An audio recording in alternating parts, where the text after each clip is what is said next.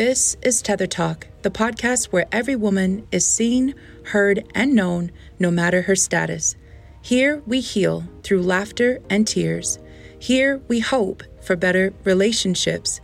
And here we hold on to truth so we can live and love peacefully.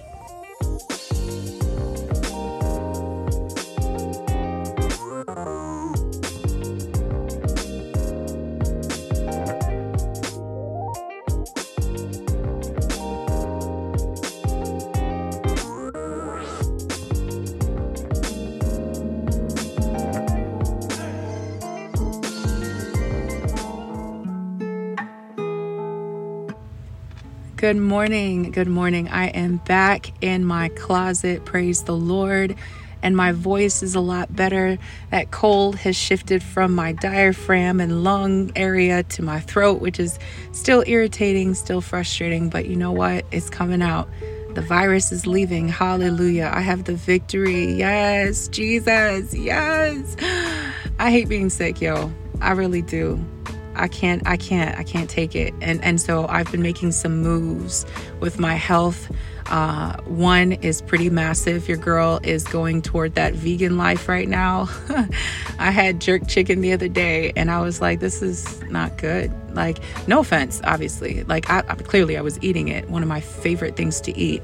Um, but my body was like, no bueno, sis, you can't do this anymore. This is not for you. like, fall all the way back. And so I made that decision in that moment. I really felt it in my spirit, like, no more. It's it's time to just just pull on back. And frankly speaking, I mean, yes, that was a personal, I believe it was very much a spiritual decision. Um, it has a lot to do with where I feel like the Lord is taking me and whatnot. That's a story for another day. We got time to talk, sis. I'm going to give you the tea, I'm going to give you the gist. Don't worry. I'm going to tell you about it at some point. But right now, I'm going to get to what we're going to talk about. All that to say, there's so many reasons why I made that decision. Primarily, it was my health and the fact that jerk chicken didn't taste so good in that moment. I was like, dang, man. I was waiting too. The girls wanted it, and I was like, absolutely. It's been a minute for mommy. And last time I went to the shop or to the restaurant, I didn't, they didn't have any. They sold out. And I was like, who sells out? But I realized I came at dinner time versus lunchtime. So yeah, I learned the lesson. Went ahead and ordered it, and I was just ready to go in. And it just did not hit at all. At all. And I knew in that moment, this is the voice of the Lord. Naomi, stop. Amen. It's your girl, Naomi. Like I said, I'm a Christ follower, communicator, coach, and your host here at Tether Talk. And this is the last week that I'm going to expose the characteristics that kept me away from community. In today's episode, this particular characteristic is the one that accompanied me into the pandemic of 2020 and ultimately to a place of great isolation. And by God's amazing grace, it was the incubator of intense self reflection and healing for me. It was really the one that, that set, set me off, okay? Um, it was a catalyst for great and mighty things that the Lord is doing in my life. So I'm so glad that you are here your girl is feeling better, so hopefully I don't have as many pauses and interruptions with coughing and things like that. I'm still at the tail end of this cold, but it's coming up from the diaphragm and lung region to my throat, and we can work with that, right?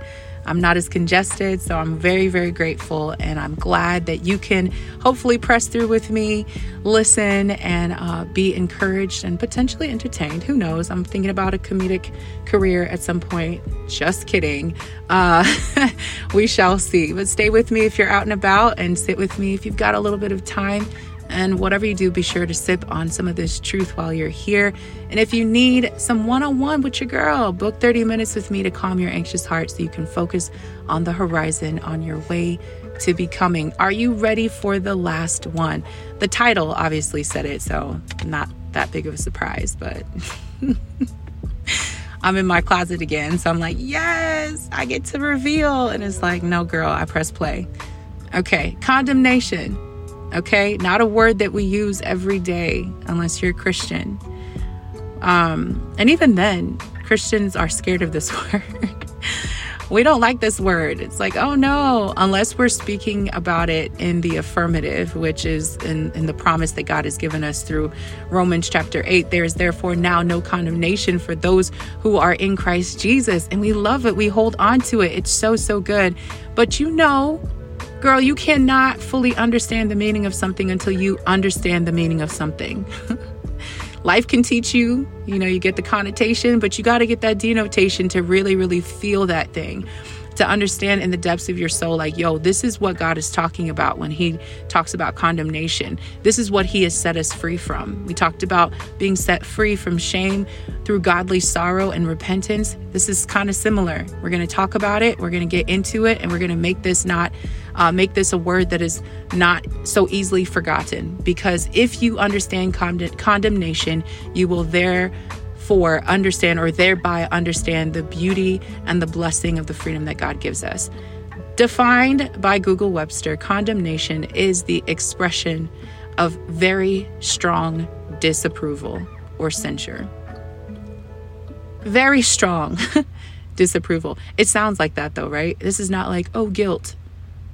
That's that one syllable situation. People are like, "Oh yeah, I feel guilt." Okay, you can kind of brush up. No, you got to sit you got to you got to put some bass in your voice when you say condemnation. Condemnation, okay? That's a lot. That is a lot.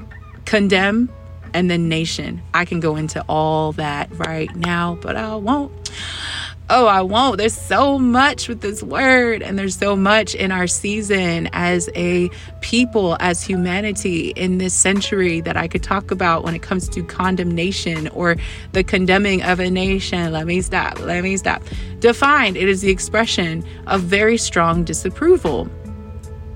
And some, some synonyms, let me gather myself, for condemnation, censure, criticism, that's kind of light to me, that's kind of light, but I mean, it's in the same family. Um, denunciation, that's deep. Yep, denunciation. Like, yo, I want nothing to do with that. It's so jacked up. It's so messed up. I just denounce it completely. Damnation. That's right about that's right. That's right about right about there. Okay. Damnation, vilification, strong. Okay. Disapproval, flack. That's fair a bad press. Yeah, okay. Reprobation. We talked about this last week. Romans chapter 1. Like you just reprobate. You're not even thinking. I'm uh, we we are taking whatever it is that you've done and said that you ain't got no mind with it. You're done. Um, and then we have arraignment, you know, that's alluding to judgment. Another definition of condemnation is the action of condemning someone to a punishment or a sentencing. These are really strong words, but they're strong for a reason.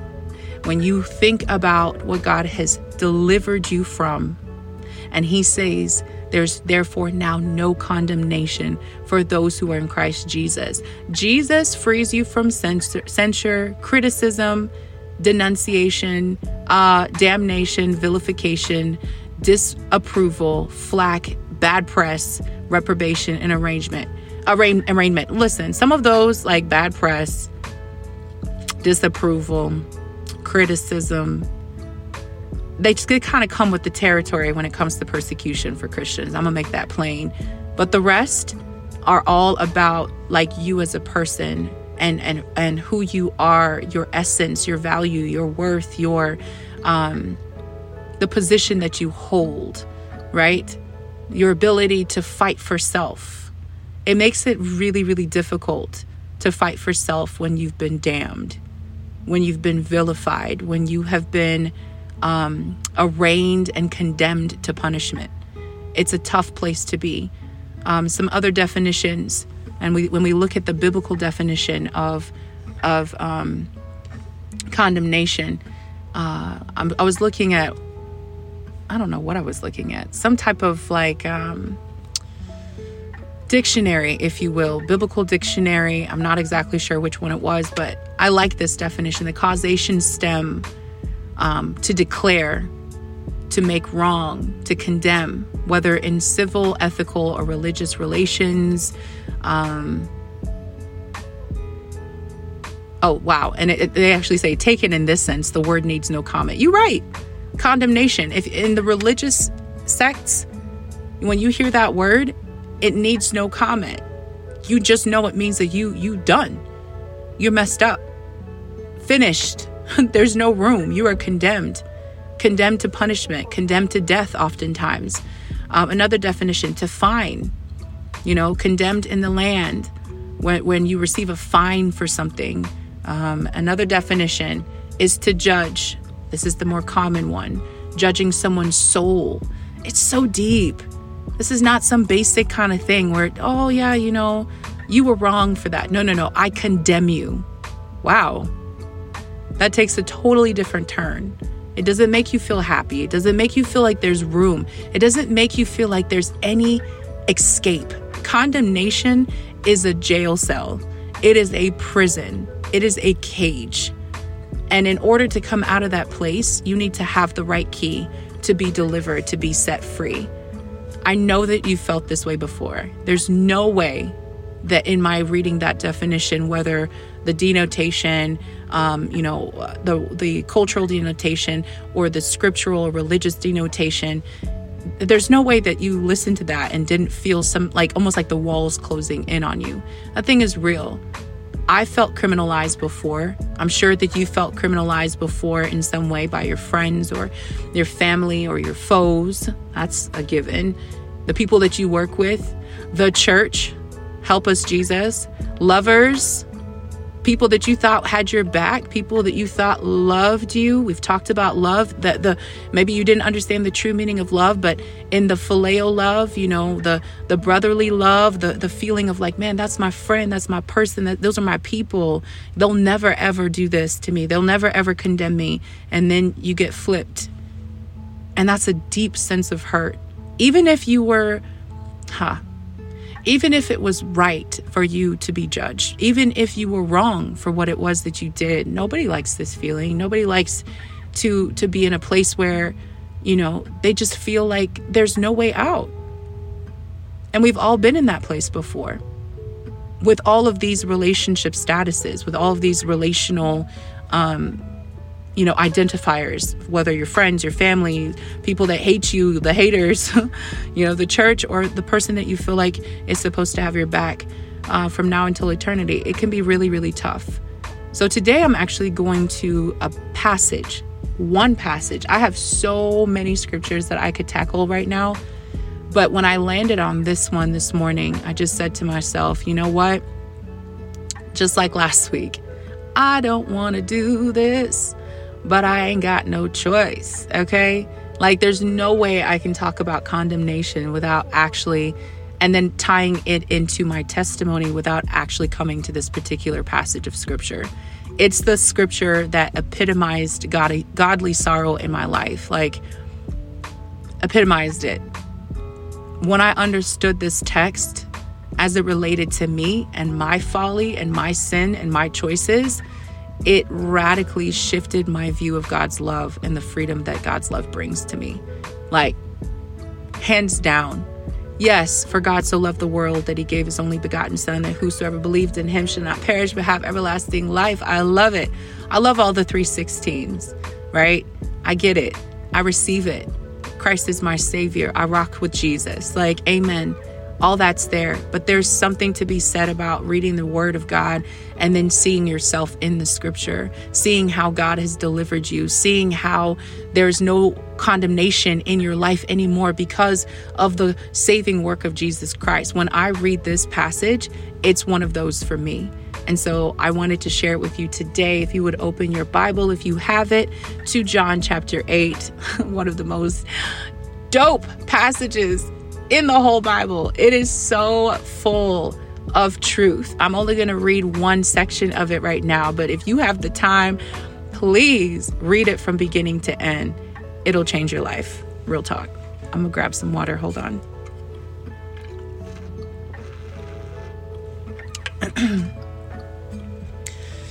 All right. John chapter 8. Yes, you see the title right there An Adulteress forgiven. I'm reading from the CSB version. At dawn, he went to the temple again. This is Jesus, and all the people were coming to him. He sat down and began to, t- and began to teach them. Then the scribes and the Pharisees brought a woman caught in adultery, making her stand in the center. Teacher, they said to him, this woman was caught in the act of committing adultery. And the law of Moses commanded uh, the law of Moses commands us to stone such a woman. So what do you say? Mm, I'm going to reserve my thoughts for a second. They asked him this to trap him in order that they might have evidence to accuse him. Jesus stooped down and started writing on the ground with his finger. When they persisted in questioning him, he stood up and said to them, The one without sin among you should be the first to throw a stone at her. Then he stooped down again and continued writing on the ground. When they heard this, they left one by one, starting with the older men. Only one was left with the woman at the center. I'm sorry, only he was left with the woman in the center. When Jesus stood up, he said to her, Woman, where are they? Has no one condemned you? No one, Lord, she answered. Neither do I condemn you, Jesus said. Go, and from now on, do not sin anymore. I love this so much. I love this so much. Before I do my best in this moment to kind of break this passage down, I do want to say that there are some amazing exegesis of this particular passage um, that you can find on your own and you can listen to. You can take this passage right here and study it for a good long minute, which is one thing that I'm actually doing right now. I'm studying this passage until I feel like I have received all the revelation I can from it, which will probably never ever happen. So it's going to be on my list of life scriptures forever. That said, I'm going to do my due diligence in giving you a very brief exegesis of this text and why it is important for us today. Beginning of the passage says, At dawn, he, Jesus, went down to the temple and all the people were coming to him. He sat down and began to teach them. God's doing his thing. Jesus is doing his thing. Yes, he is God. He is God made flesh. He is fully God and fully man. So he's doing his thing. He's teaching. Then the scribes and the Pharisees come and they bring this woman who was caught in the act of adultery and they make her stand in the center. Imagine the picture. Oh my gosh, this woman is being literally dragged because adultery is a capital offense for them it is uh, a, an offense that that warrants death, which is what they said. But they drag this woman to Jesus and put him put her in the center, right? And they they respond to Jesus and they say to Jesus, "This woman was caught in the act of committing adultery. In the law, Moses commanded us to stone such a woman." What they failed to also say, which Jesus already knew this, he knew what they were doing, but what they failed to also say is that anyone who was caught in the act of adultery should be stoned, which means the man that she was committing adultery with should also have been placed in the center. However, they just conveniently left him at home to take a cold shower and brought this woman in her embarrassment and put her at the center. Why did they do this? because they wanted to trap him verse 6 says in order that may ha- that they may have evidence against him they got a bone to pick with jesus they don't like him since he came on the scene first of all they hated his cousin john the baptist. This man was walking around looking disheveled eating lotus living in the wilderness eating lotus and wild honey coming back to the village coming back to jerusalem coming to the temple and telling all the people to repent for the kingdom of heaven was at hand. They didn't like him too much right? They didn't like his message. Very strong. You evil people, repent, the Lord is coming. And then here comes Jesus, and he's teaching about the kingdom. He's performing all these miracles. He's saying he's God. They don't like the man at all. They're trying to find ways to trap him, but they can't. They don't have anything on him. There's nothing. Every time they ask him questions, anytime they put they put the word against him, he is the word. He fulfills the word. The world. The Bible says in in John chapter 1, in the beginning was the word, the word was with God, the word was God, and Jesus is the word made flesh. You cannot use the word to come against the word. You're going to lose. And rather than receive that, because they don't have ears to hear or eyes to see, they continually try to put him in positions where he is trapped, which he is not going to be. But rather than bringing these two people, they bring just this woman because it's easy to come against a woman in this day yes, this day and this day, amen, that day and this day, to objectify this woman. She's but a pawn, she's but a toy, she's but a tool for their end game, which is to trap Jesus. So they try to do that. But then Jesus, knowing what they were going to do, because he's God, he's omniscient, he knows everything. Knowing what they were going to do, my Lord is what he does. He's so dope. He stoops down and starts writing on the ground with his finger. Hello, somebody. There's so much with that right there as it is because the only other time you hear of God writing anything with his finger is back when the Lord hands Moses the, the commandments and he writes it with his own finger, right? Like, Amen. The word of the Lord. These are my commands. This is what it is. That's the only other time that you're going to see that particular reference. Go study it, take your time, do all that. We'll talk about it some other time. But for now, Jesus stoops down and does similar thing. He writes on the ground with his finger. When they persisted in questioning him, he stood up and said to them, "The one without sin among you should be the first to, to cast a stone at her." That's so deep. Okay? You can only assume at least this is my interpretation of this particular text. You can assume that what he wrote down are potential sins. Maybe the very commandments that his father gave Moses on Mount Sinai, right? Maybe he's writing some of those things down. Okay, thou shalt not, thou shalt not, thou shalt not. And maybe he's doing that. That's my only thought because he stands up and says, The one who is without sin among you should be the first to throw a stone at her. Then he stooped down again and continued writing on the ground. So he gives them a little taste, like, okay, bet. Mm-mm. Here you go. Boom, boom, boom, boom, boom. Stands up and gives them that. Goes right back down, writes again on the ground. And when they heard this, I think that's interesting. When they heard this, they heard what? Him saying, if you're without sin, whoever is without sin among you should cast the first stone. When they heard this, they left one by one comma, starting with the older men. That's another reason why I lean toward these are potential sins that he was writing on the ground. And if you're older, that means you've lived a little bit, right? You've been through some stuff back in the day stories are on lock, right? When I was your age, stories can come out of your mouth with a quickness. So the older to the younger start walking away because the older you are, the more life you've lived and potentially the more sins you've committed. And so they start walking away, and eventually only he was left with the woman in the center. And when Jesus stands up, he said to her, the woman, Woman, where are they? Has no one condemned you? And she responds, No one, Lord. Then he responds, Neither do I condemn you, said Jesus. Go and from now on sin no more. Jesus asked a rhetorical question Where are they? Well, they're gone. because they know they can't throw nothing at her, because they know that their hands are also dirty. They know that they're out of order, they know that they are not pure. If you are pure, cast a stone, but you're not, so walk away. And they did. And he says, Has no one condemned you? She says, No one, Lord. Then he says, which I think is so beautiful.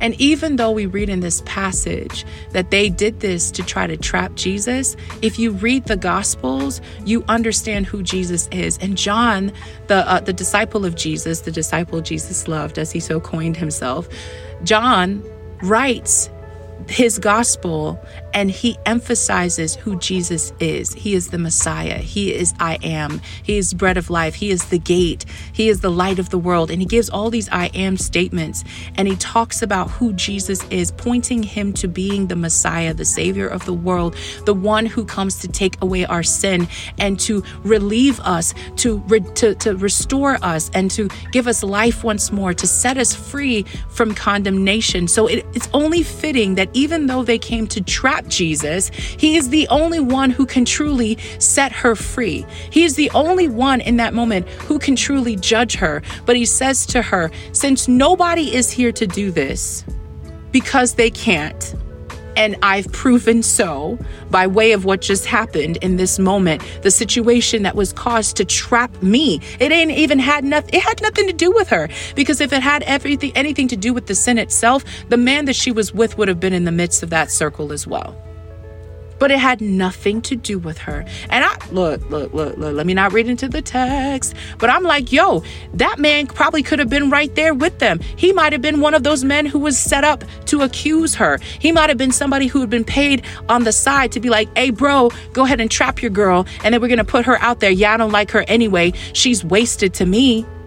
She's defiled to me anyway. Well, guess what? If you don't say anything, we'll pay you this money and then we're to we're to put her on trial.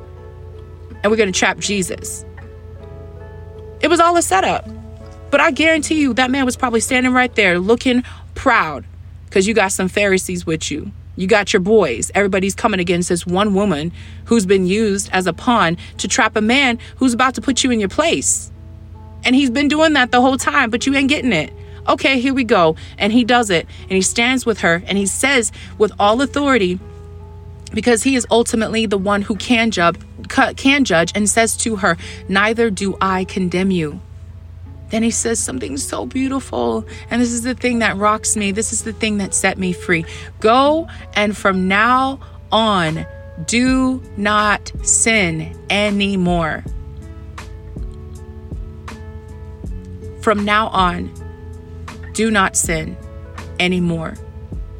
How do you keep your freedom from condemnation? By not going back to the thing that made you condemned, that, that condemned you. You don't go back to it. If you go back to it, you're worse off because you didn't learn. You didn't understand the value of the freedom that you have, or you just love sin so much and you ain't really changed. That can be true too. In which case, uh, it's you, boo. You made your choice. And now we know where you stand. You love evil. You love wickedness. You are wicked. Your heart is wicked. You love reveling in that. So stay in the filth. That's your choice.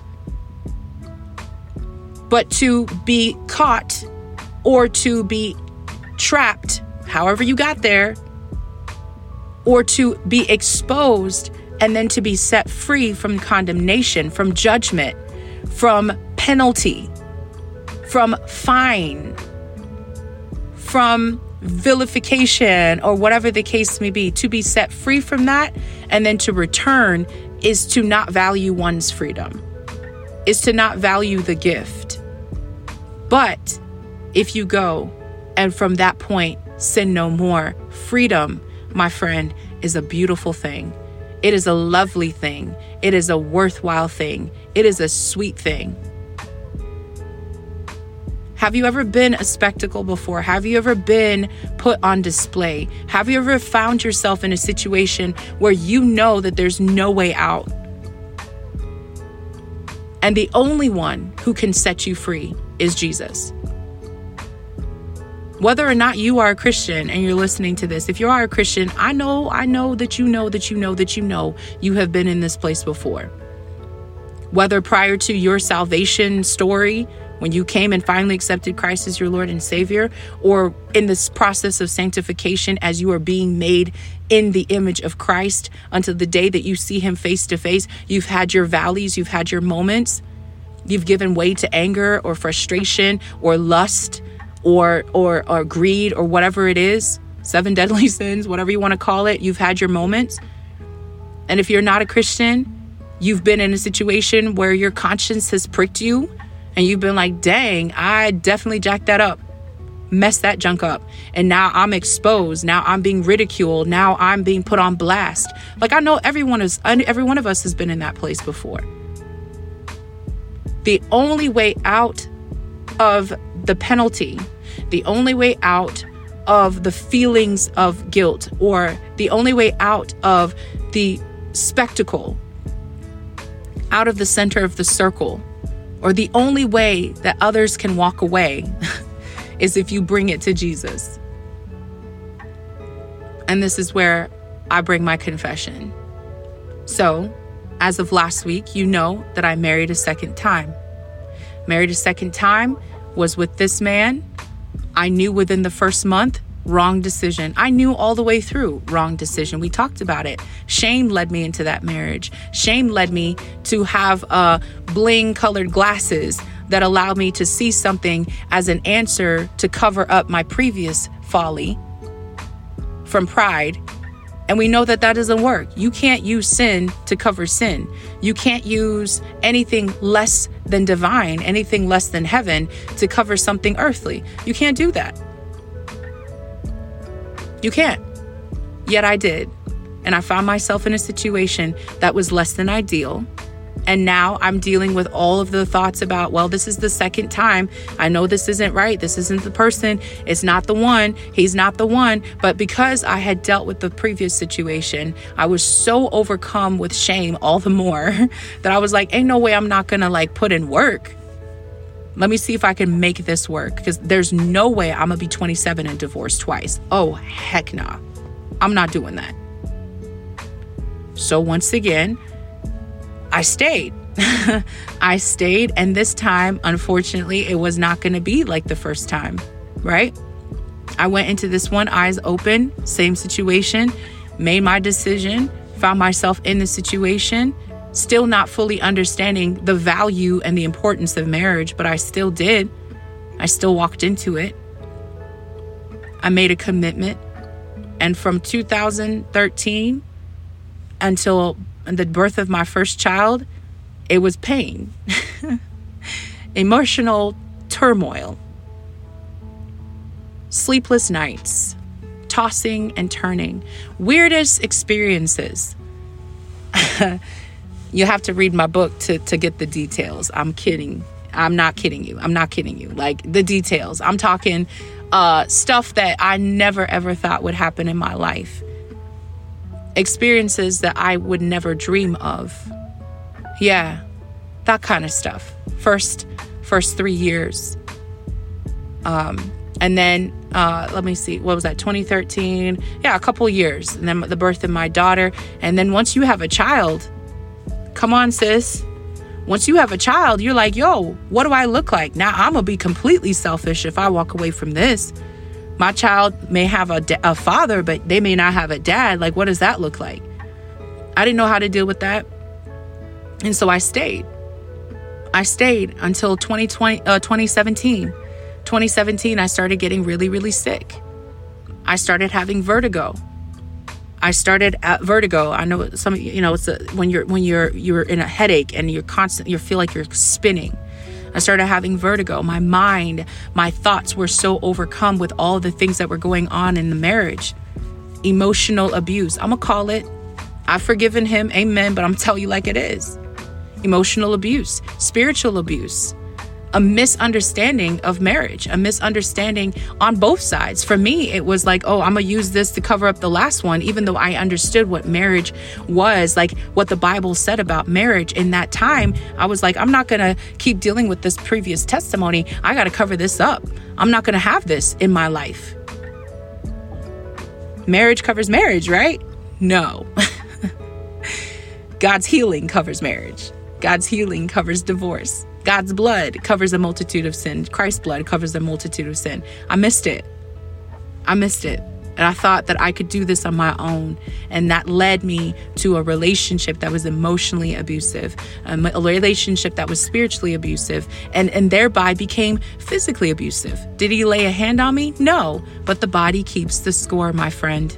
Yes, it does. The body keeps the score. And all of those things that were going on in my mind, in my heart, in my spirit started to manifest in my body. And I started having vertigo. I had vertigo for two and a half years.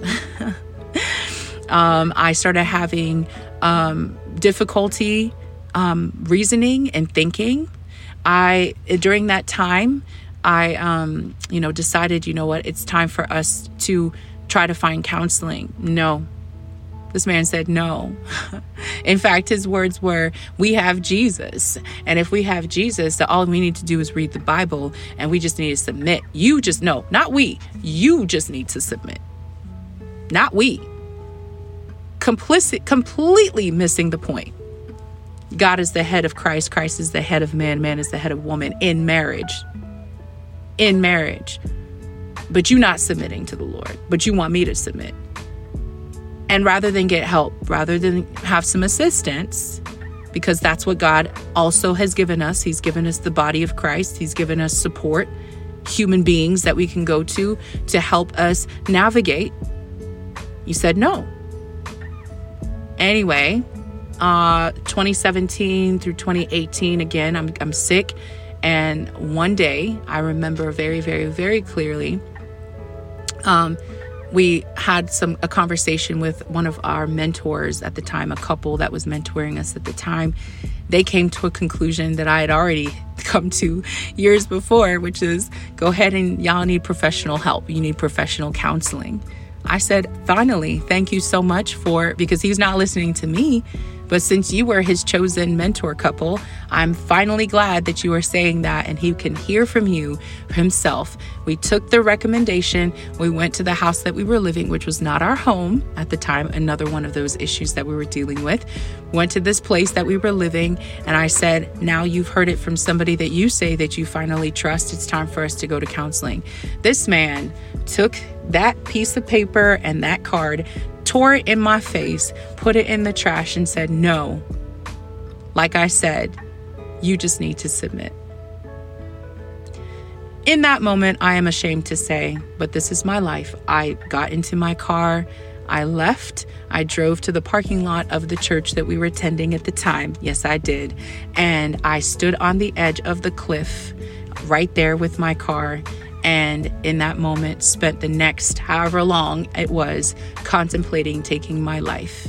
And it wasn't until I turned on the ignition and I put the car in drive and I was about to release that the Lord allowed a friend of mine who I love to this day to call me and ask me one question Naomi, what are you doing right now?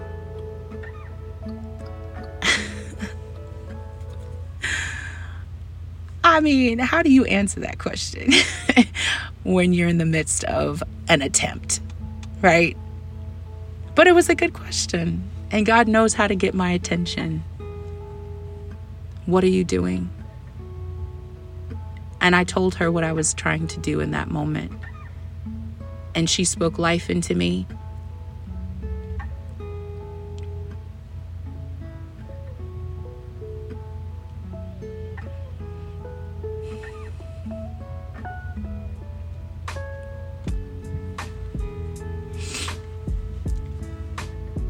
She spoke life into me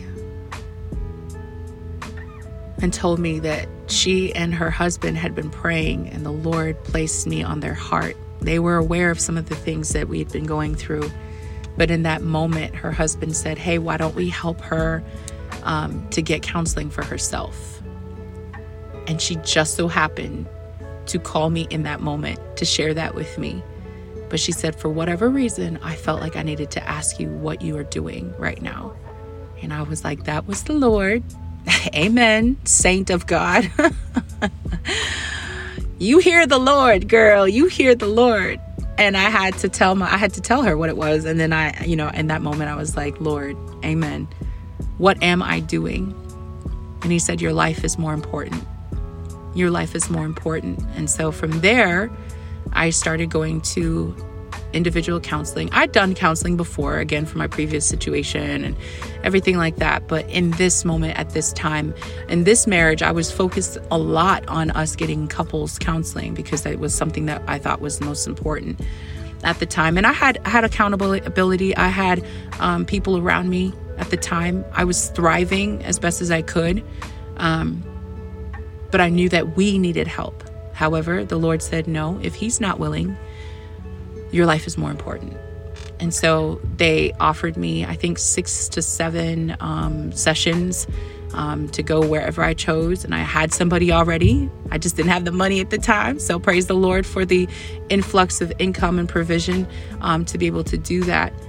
I did that. And then there was one point where I was also redirected to another program, another program that was hosted by the church we were attending. And it was a 16 week program for marriages that were kind of on the rocks or just marriages that wanted to be rebuilt. And so I shared it with him, and um, the only reason why he accepted to do it was because um, there was a possibility to do teaching at the end of it. Hilarious, right? Read my book, you'll understand why. Anyway, so he agreed to do it, and it was not professional counseling. It was, again, a presentation of a marriage group and you know, it's just an opportunity for people to come together in a group and go through this book for a period of time. So we did that two and a half rounds of that program in the midst of lies, in the midst of more lies, in the midst of more lives, lies, I'm sorry. And it got to a point where I was ready to finally say, you know what? I'm done. And then one day, I met a young lady during worship, and um, she reached out to me and she's like, Oh, tell me a little bit about you. And in my last ditch attempt, I said to the Lord, I'm going to keep fighting. I'm going to keep figuring out how to get this thing done. I reached out to her and told her my story, and she's like, It just so happens of course. Just so happens that my husband is one of the co leaders for a group for difficult men and their wives. And I was like, interesting. At that point, I was like, I ain't even worried about this because I am done, done. I'm more focused on my health. I'm still going through vertigo. Oh, by the way, oh, by the way, Another reason why the Lord spared my life, I don't even know how I missed this because I had that moment, you know, when you get back to that place and I had to pause for a second. The same week that I tried to take my life was the week that I found out I was pregnant with my second daughter. Come on, somebody. So the Lord knew, He said, Your life is more important. And the reason why my life was more important was not just because of my own life, but the life of the child that was inside of me. So praise the Lord. And she is such a sweet baby girl. I love her so much. All that to say, this group found me. Let's say that. I did not go looking for it, it found me. And it was a group to support difficult men and their wives. Anyway, I was like, no. She's like, give it a try. I'm like, bet whatever y'all talk to him, it is what it is. He joined this group of men, and after 18 months from their mouths, he had learned nothing. And after counsel, they let me know that it would take years for someone like him to change. And at that point, I realized, mm, I don't know if I have years. And they also requested, or, you know, uh, I wouldn't say requested, but they recommended strongly that I separate. And I did with a swiftness because I needed my life. I needed to survive. I needed peace. I needed freedom. I'm sorry, you're hearing some hammering. My dad is doing some tinkering right now. So please bear with me in that. Give me one second. I bless my dad so much. I was like, Dad. so I think he's going to pause until I get done. Anyway, yes, so they recommended, and I did it with a swiftness. I had to protect myself, I had to protect my life, I had to protect my life and the life of my children. Were they in immediate danger? Absolutely not. Were they in long term danger? I definitely believe so. To not have a healthy mother or a healthy father sets them up, up for some craziness. and so that was very, very important to me. Um, and so I did separate. And within two weeks of separating, my entire body healed. No more headaches, no more vertigo, no more trips to the emergency room for heart palpitations and um, inability to breathe and uh, swelling of my my my wrists and my ankles just randomly all that stuff all of that ceased and i was free in my body no longer i could sleep oh my gosh Says i could sleep the entire marriage, I was always awakened by crazy dreams or tension or whatever the case may be. And after he left, after I separated myself from him, freedom in my body, in my members, in my mind. Um, and also during this separation, unfortunately, things escalated. And so within four to five months of that decision um, to separate, I made the final decision um, for my soul, and that was to divorce for the second time. I followed peace, you know. Um, I followed peace in that moment. I'm of the I'm of the the camp that will never ever say God told me to do something, but I do believe that God makes provision for things, and I followed peace in the moment. And in my following peace, the Lord, in my opinion, led me to a group of attorneys that specialize in helping moms without income divorce. And to this day, I kid you not, I cannot find that resource. At the time, I found it very quickly. Today, if I Google it, if I go into my email and try to find it, I cannot find it. I kid you not. I don't know where it is. I feel like it was a divine situation.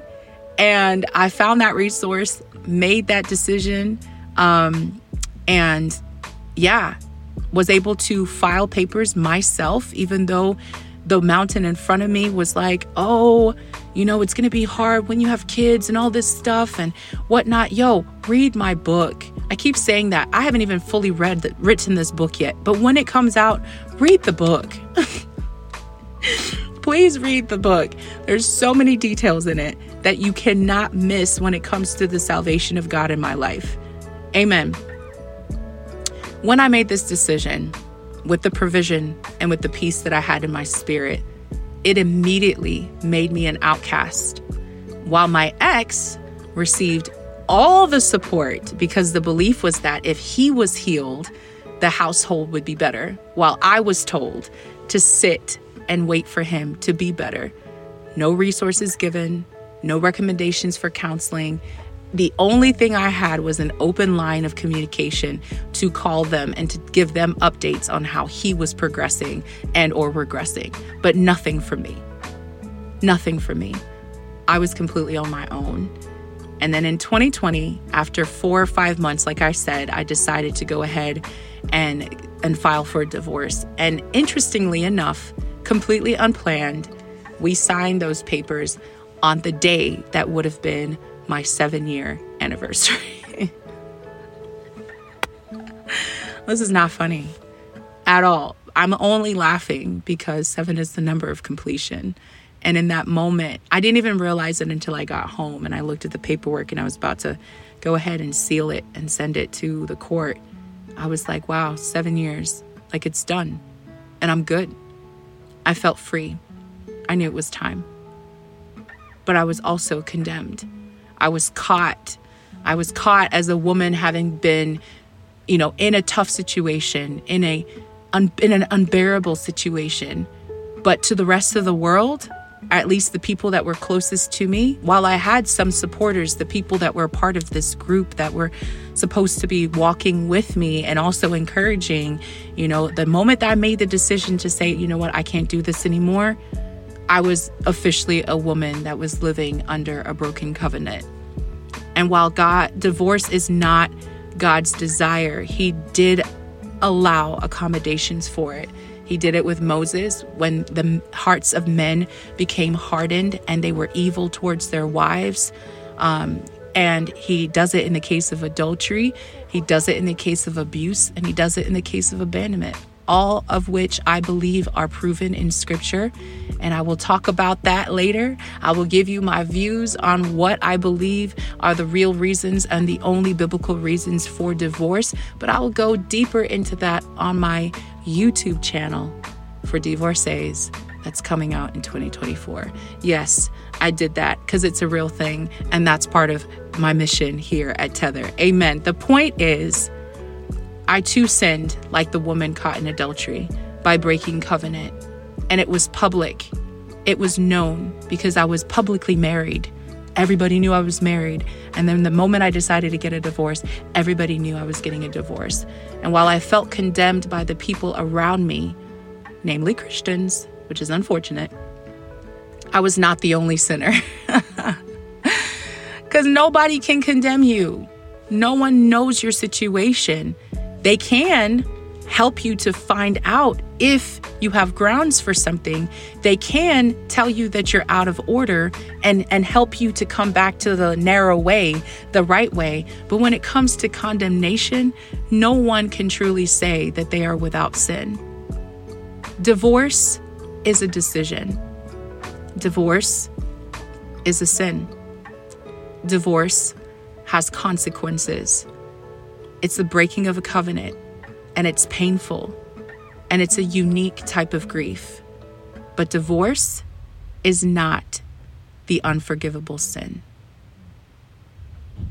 Not believing in Jesus is.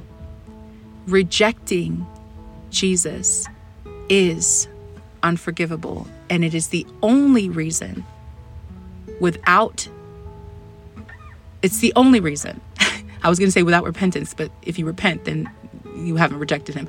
It's the only reason why people will go to hell.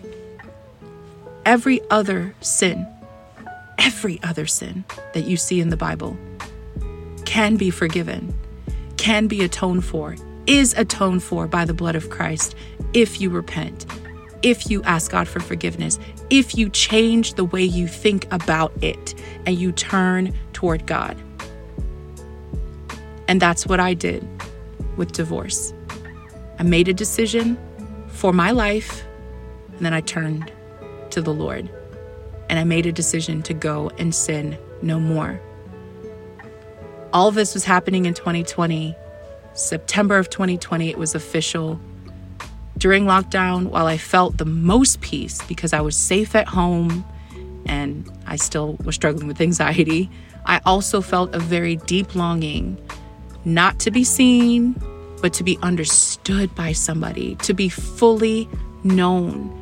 And Jesus met me in that place and showed me the passage that I just read to you, John chapter 8, about the adulterous woman. And then he gave me life in the verses that follow. I'm going to read these scriptures very, very quickly before I close um, and end this episode, but I feel like they're so important to why I was able to get back up again. Jesus spoke to them, this is John chapter 8, verse 12, saying, I am the light of the world. Anyone who follows me will never walk in the darkness, but will have the light of life. So the Pharisees said to him, You are testifying about yourself. Your testimony is not valid. Even if I testify about myself, Jesus replied, my testimony is true because I know where I come from and where I'm going. But you don't know where I come from or where I'm going. You judge by human standards. I judge no one. And if I do judge, my judgment is true because it is not I alone who judge, but I and the Father who sent me. Even in your law, it is written that the testimony of two witnesses is true. I am the one who testifies about myself, and the Father who sent me testifies about me. Then they asked him, Where is your Father? Jesus does not even answer that question. he says, You neither know me nor my Father. If you knew, you would also know my Father. He's like, I ain't even gonna answer that question. Why am I gonna bother myself? Let me stop. Verse 20 He spoke these words by the treasury while teaching in the temple, but no one seized him because his hour had not yet come. I love this. I love how Jesus responds to the Pharisees who are like, oh, okay, that's all well and good. Well, who's your father? They want to hear him say that he is the Son of God again. They want to hear him say it. Jesus knows. And that's why he doesn't answer the question. He's like, if you knew me, then you would know the Father. Like, if you really know me, then you would know the Father. That's it. The beautiful thing about this, though, is that he says that he's the light of the world, and if anyone follows him, will never walk in darkness, but will have the light of life. And this is right after he tells the woman caught in adultery, Who condemns you? No one? Okay, neither do I. Go, get up, and sin no more. How do you sin no more? By following the light of the world. Who is the light of the world? Jesus is the light of the world. And how does he have authority to say what he's saying? Because he speaks the heart of the Father. Jesus speaks the heart of the Father. And when he sets you free, the witness of two is true because he speaks on behalf of the Father, and you are free indeed. When I read this passage during that season of my life, and I read the following verses that spoke to Jesus being the light of the world and my freedom from darkness by following him as my light, it was all good from there. Yeah, did I still have to get counseling? Absolutely. Did I still have to have people pray over me and walk through and go through these what is almost 3 years of like pressing through and overcoming and and starting over, relearning life? Absolutely. But I was not about to let condemnation keep me from a place of longing, longing to be seen and to be known and to be loved, and that is what I'm going to commission you today, sis. When you are freed, you aren't freed for nothing.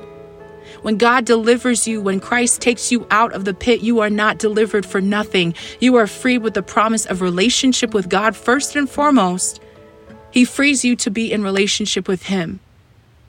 You are freed to then follow Him. You are free to then dwell with Him because you got to stay connected. And then you're free to know life in Him. If He's the one who set you free and you are now free indeed, why wouldn't you stay in Him? Remain in Him, abide in Him, cling to Him, stay with Him. That's the only way that I've made it these last three years is holding on to Jesus. Do I have people in my life? Absolutely. And did the longing for that draw me with a desire to be reconciled to community again, even though I felt condemned by the community who abandoned me? Absolutely. But if you're longing for freedom from condemnation, look around. No one condemns you. They cannot because they are not free of sin. The one who can also does not condemn you if you bring your sin to the Lord. Bring your sin to Jesus. If you bring your pride to Jesus, if you bring your shame to Jesus and don't wait to be caught and you don't wait to be exposed and you tell on yourself, come on, somebody. Sometimes freedom comes faster when you just tell on yourself. Do that. That's my way now. Oh no, I'm gonna run and tell Jesus myself. I'm not going to get caught. I'm not going to let somebody else be the one to bring it. No, no, no, no, no, no.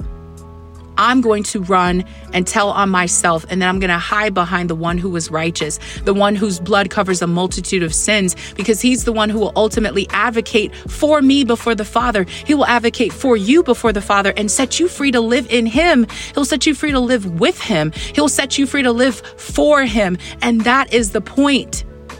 There's something that you are meant to do in this life, and you cannot allow your sin to derail you. Sin that is unforgiven leads to condemnation. Sin that is exposed and brought before the Father will be cut off, will be covered by the blood of Christ, and will you'll be set free from that to go and live and do the life that God has called you to do. To be and do as God has called for you. When I finally embraced this thing for myself, I was so comfortable being quarantined. Yes, I was so comfortable with being in my own space. And of, of course, again, living in that place of anxiety that I didn't go anywhere. I didn't move. But that was the command. You are free. Now go and sin no more. But I didn't know where to go. I didn't know where to go. So by the time I received this truth for myself and I grappled with the fact that I had come from a place of doing and I came from a place of strength and I felt like I was supported and then all of a sudden I was abandoned I was I was you know cast off. I was vilified. Let's be real. I was straight vilified um especially because there was so much more support for him than there was for me but whatever. Vilified because i made the decision to to yes to break that that particular situation that i believe was already broken. The reason why i came to that decision in the first place is because the covenant was not being upheld. That's the truth. It was already broken. But i made a decision to say in public it's really done. I'm not going to sit here and hide. I'm expose it.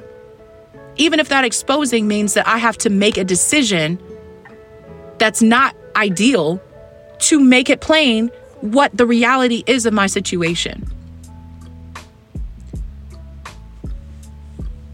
I started with purpose. I ended up feeling isolated and cast off, ostracized, all of that. God found me. He healed me. You're not condemned. You're free. Go and sin no more. But I didn't know where to go. And then I got a phone call. One phone call in the end of 20 middle of 2021. And that phone call led me to my current community where I am right now on assignment as a worshiper. I'm on assignment as an intercessor on assignment as a leader, as a lover of God's people. And in this season, I'm so grateful to be learning how to forgive. I'm so grateful to be learning how to trust again, how to confess, and how not to sin in romantic relationships. Your girl, your girl's got that on lock. I know how not to do it. And listen, you may not want a divorcee as your mentor, but that's who I'm going to be for you. Real talk. And when we talk about relationships and we get to that place, amen, here I am. We're going to start talking about why community matters when it comes to relationships. We're going to talk about our goals for this podcast and how we live and love no matter our relationship status. And I'm telling you right now, sis, if you want this, for your life, you want this kind of freedom for your life, you need to relinquish yourself from condemnation by telling on yourself at the foot of the cross and allowing Jesus to set you free. There's nothing like it. This freedom right here is so, so, so, so good. And when God, when God renews, he does that thing so clean I kid you not, I'm looking at my life right now and I'm not where I quote unquote know that the Lord is taking me, but I am exactly where He has me today. And I'm telling you, the bliss that I have in my spirit is unmatched. The peace that I have in my soul is unmatched. The mercy that I wake up to every single morning is unmatched. The confidence that I have in Jesus Christ that He sees me, knows me, and loves me is unmatched.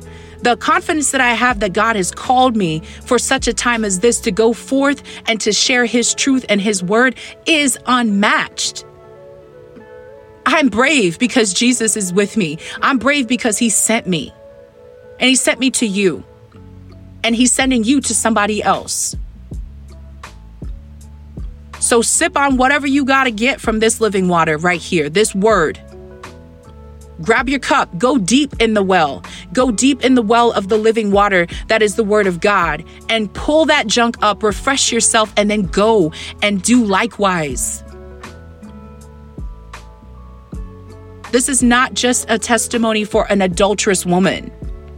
This is not just a testimony for a divorcee. This is not just a testimony of a woman gone bad, gone rogue, or whatever who turned her life around. No. This is the word of the Lord for anybody who wills to have it. That's you. That is you. I know I have spent a lot of time talking about community, but there is a reason for it. I know I've talked about Talk Plus. It is coming. There is a reason for it. And I'm going to tell you right now I don't care if this community starts with two people. Because I'm telling you, those two people are going to get everything I got.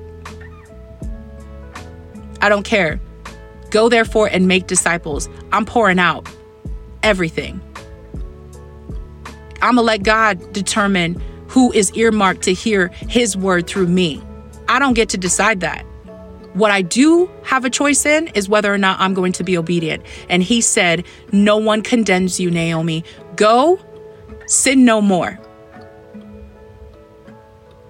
And my going is following peace. My going is following the call of, of the Lord on my life. And his call for me is to make disciples and to do it this way through speaking, through writing, and through mentoring. And that's exactly what I'm going to do. So if you want to be a part of this with me, stick around. Get comfortable. Loosen up. Untie that belt. Come with your stuff, your baggage, as pretty or as ugly as it may be. I don't care. But we're going to grow here and we're going to go somewhere. You're not going to sit here, you're not going to stay here. You might you might come and visit every once in a while, but uh, the goal is not for you to just kick it with me forever. No, no, no, no. But if you need something and the Lord has brought you here and you want to go deep and you and you can rock with what God is saying through me to you. Amen, sis. Let's get to work. And it starts with you making a commitment to being a part of a community. Welcome to Tether Mission. That's what we do here. That is what we do here. So, like I said, coming up, we're going to talk about why community matters. I kind of already did that. So maybe I'll just jump into the goals. The goals, how we live and how we love no matter our status. And then next month, let's go. I'm so excited. So, so excited. I know I'm taking my time, but I had to lay a foundation. I cannot build on something that's not strong, that does not make sense. I don't want anybody pressing play on this podcast and be like, I don't know what she's talking about. Go to the beginning. Go to the beginning and let the foundation be laid in your heart and then the seed planted and allow the Lord to water it. And if you're only with me for a season, so be it. And if you end up being my lifelong friend, amen. I welcome you. Let's do this. Let's circle up and let's get some stuff done for His glory, for your good and for the good of others. In Jesus' name. Thank you so much for listening, sis. We will talk soon. I bless you. Until next time.